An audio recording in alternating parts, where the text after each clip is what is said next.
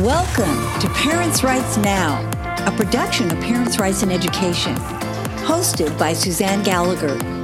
We are committed to valuing students, empowering parents, and supporting communities to secure great educations for public school children in America.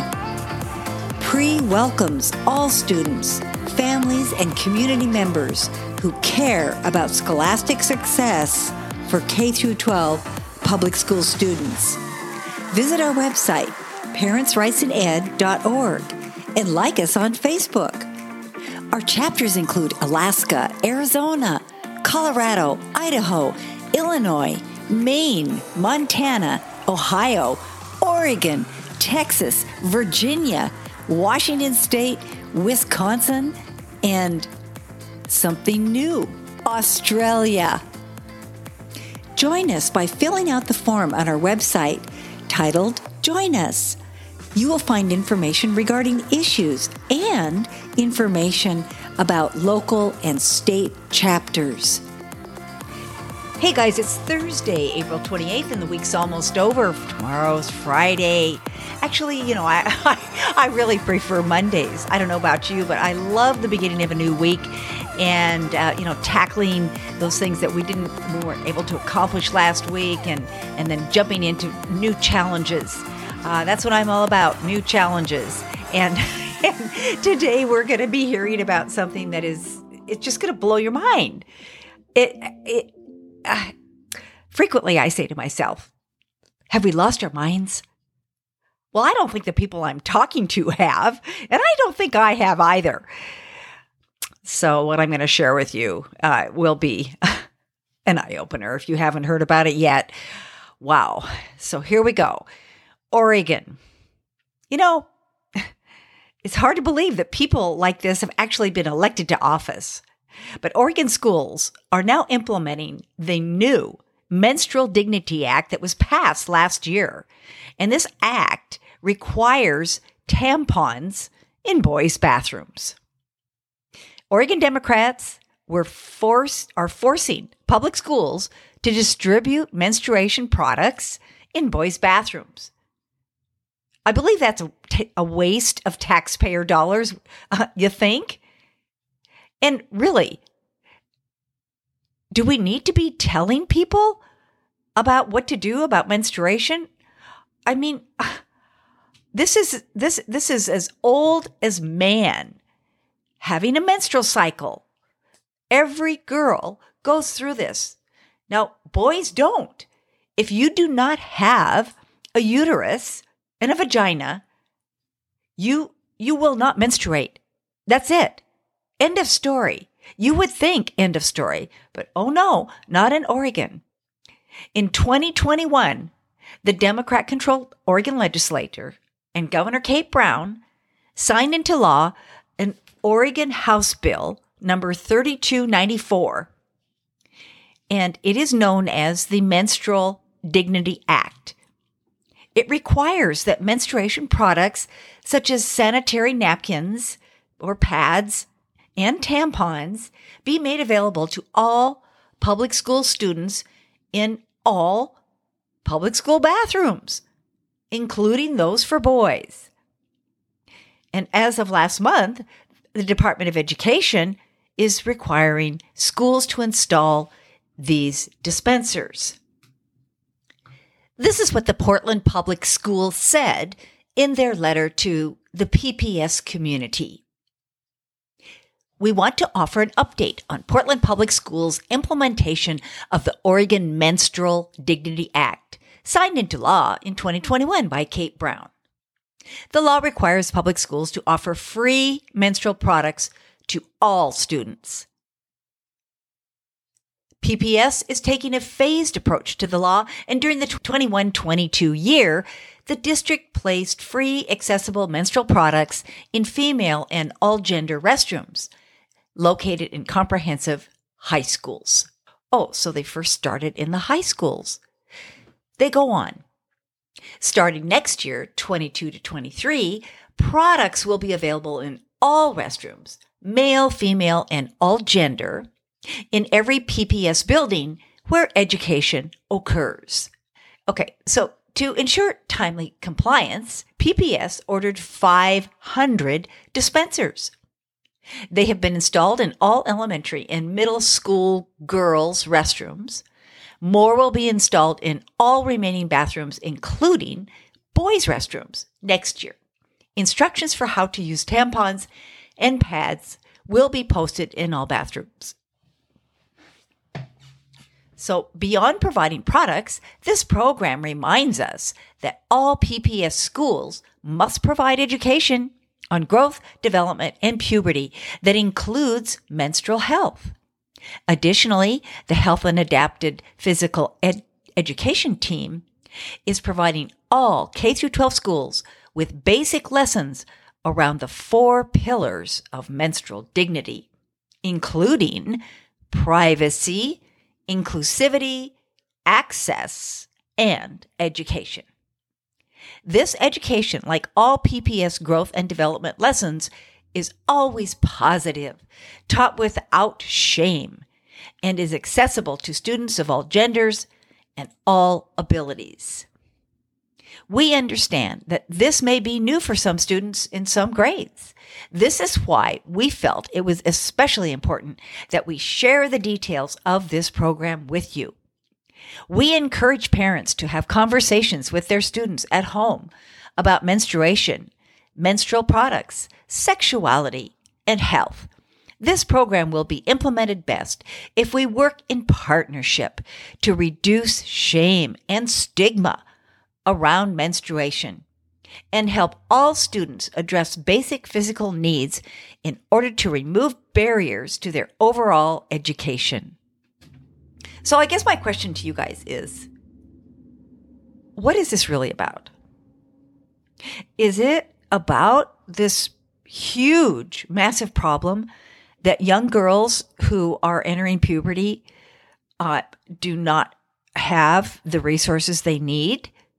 Aren't school nurses prepared if a girl starts her period and she's not prepared for it? Does the legislature have to step in and make sure that schools provide this in every single restroom, including boys? Now, anyone who has experienced puberty and living life as a woman knows that your menstrual cycle is just that. It is a cycle. And so you have to plan ahead to be prepared. That's it. It's really not a challenging, horrific, and embarrassing thing. But there is an aspect to it that requires respect and modesty. As a young girl, I never was ashamed of having a menstrual cycle. It was what my body did. I had no control over it. I had to deal with it. And I certainly wouldn't have gone to the Washington state legislature and demanded that they pay for my personal hygiene products. Well, of course, they see themselves as being social service agencies. We know that. But I think this is really not about menstrual cycles. I think it is about establishing something into law, like regarding this ideology called transgender. And so by doing this, they once again are creating false validity for a lie. Let me read some information to you that comes from the Menstrual Dignity for Students Toolkit. And this is produced by the Oregon Department of Education, March 2022. They have an extensive table of contents, which includes a variety of information. Okay, so it talks about this program offers an antidote to the common narratives that say menstruation is something deserving of embarrassment and shame. So they feel like that's their responsibility to address this shame aspect. It's simply a biological process, which of course we agree for people who ovulate people who ovulate, which are women, hello, through negative cultural messaging often leads young people to believe otherwise. Okay, so they did a survey, and when you survey children, minors, then the surveys are never very accurate for obvious reasons. But they state that 80% of teens feel it is a negative association with menstruation, and that they are gross or unsanitary. That sounds just like something a teenager would say, doesn't it? Now, these attitudes, combined with a lack of understanding around menstrual health and a lack of access to menstrual products, can result in experiences that can impact a student's mental and physical health, as well as student attendance. I think they're cooking something up here. I just don't buy it. It's absolutely ridiculous. And, you know, and if adults buy into these things, students are going to, take it on as a mantle of, of oppression, right? They're going to buy into it. Certainly they will. If the adults that they're around are pandering to something like this. Okay, so they stated that many students who testified before the Oregon House Committee on Education described how these experiences had led to negative and long-lasting impacts on their academic success and experiences at school. They're cooking up an argument here. Quote, "It was my first PSAT day." So she was just going to start taking her tests for college entrance. Now, this is a woman who is going off to college, to a 4-year higher ed. She's going to pay a lot of money for that. I hope she has a lot more responsible. She's a lot more responsible than she indicates here in her testimony. She says, "We were instructed to leave all of our belongings at home." Wow. She took that completely literally. Did she go there naked? She said, "I did not know I was going to be on my period that day." Well, if she used a calendar, she probably knew it was getting close, at least, right? She said, "I bled through my pants and all over the seat in an unfamiliar classroom." Well, it wouldn't have mattered if it was familiar or unfamiliar, right? Oh, and with a male teacher I had never even seen before. Well, if she had seen him before, so what?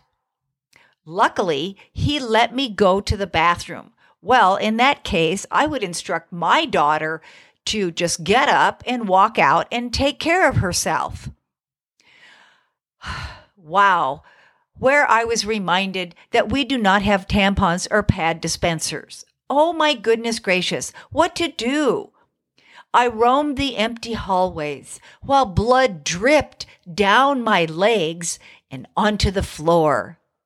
Such drama. "I asked probably 10 random girls until I was able to find someone with a tampon." I would think she'd be embarrassed by that she was unprepared. "I couldn't help but think how much my PSAT scores would be affected by my absence, and how much easier the situation would have been if I could have taken care of my business right there in the bathroom." This wasn't the first time either. Well, obviously, she isn't ready to go off to college, is she? If she can't manage her own hygiene. The toolkit goes on to say that they outline requirements and recommendations for program implementation that holds student equity and menstrual dignity at the center, so that all students have the opportunity for safe, dignified self-care. And it was developed in partnership with toolkit contributors listed below. This toolkit was created in partnership with the ODE Menstrual Dignity Advisory Group, the Office of Representative Vicki Ruiz, the Oregon Department of Education Sexuality Education Steering Committee, the Oregon Department of Education Office of Indian Education, the Oregon Health Authority Adolescent and School Health Program, and all the students and community members who testified in support of this bill during legislative session. Oregon Department of Education will update the toolkit with more resources as they are created. If you need additional support, please reach out to the ODE Menstrual Dignity email address listed here. And it goes on. Centering student equity and access, the four pillars of menstrual dignity. Now, this is where it gets crazy, guys. Privacy. Well, I believe 100% in privacy. Privacy includes having safe, private spaces where students can access menstrual products.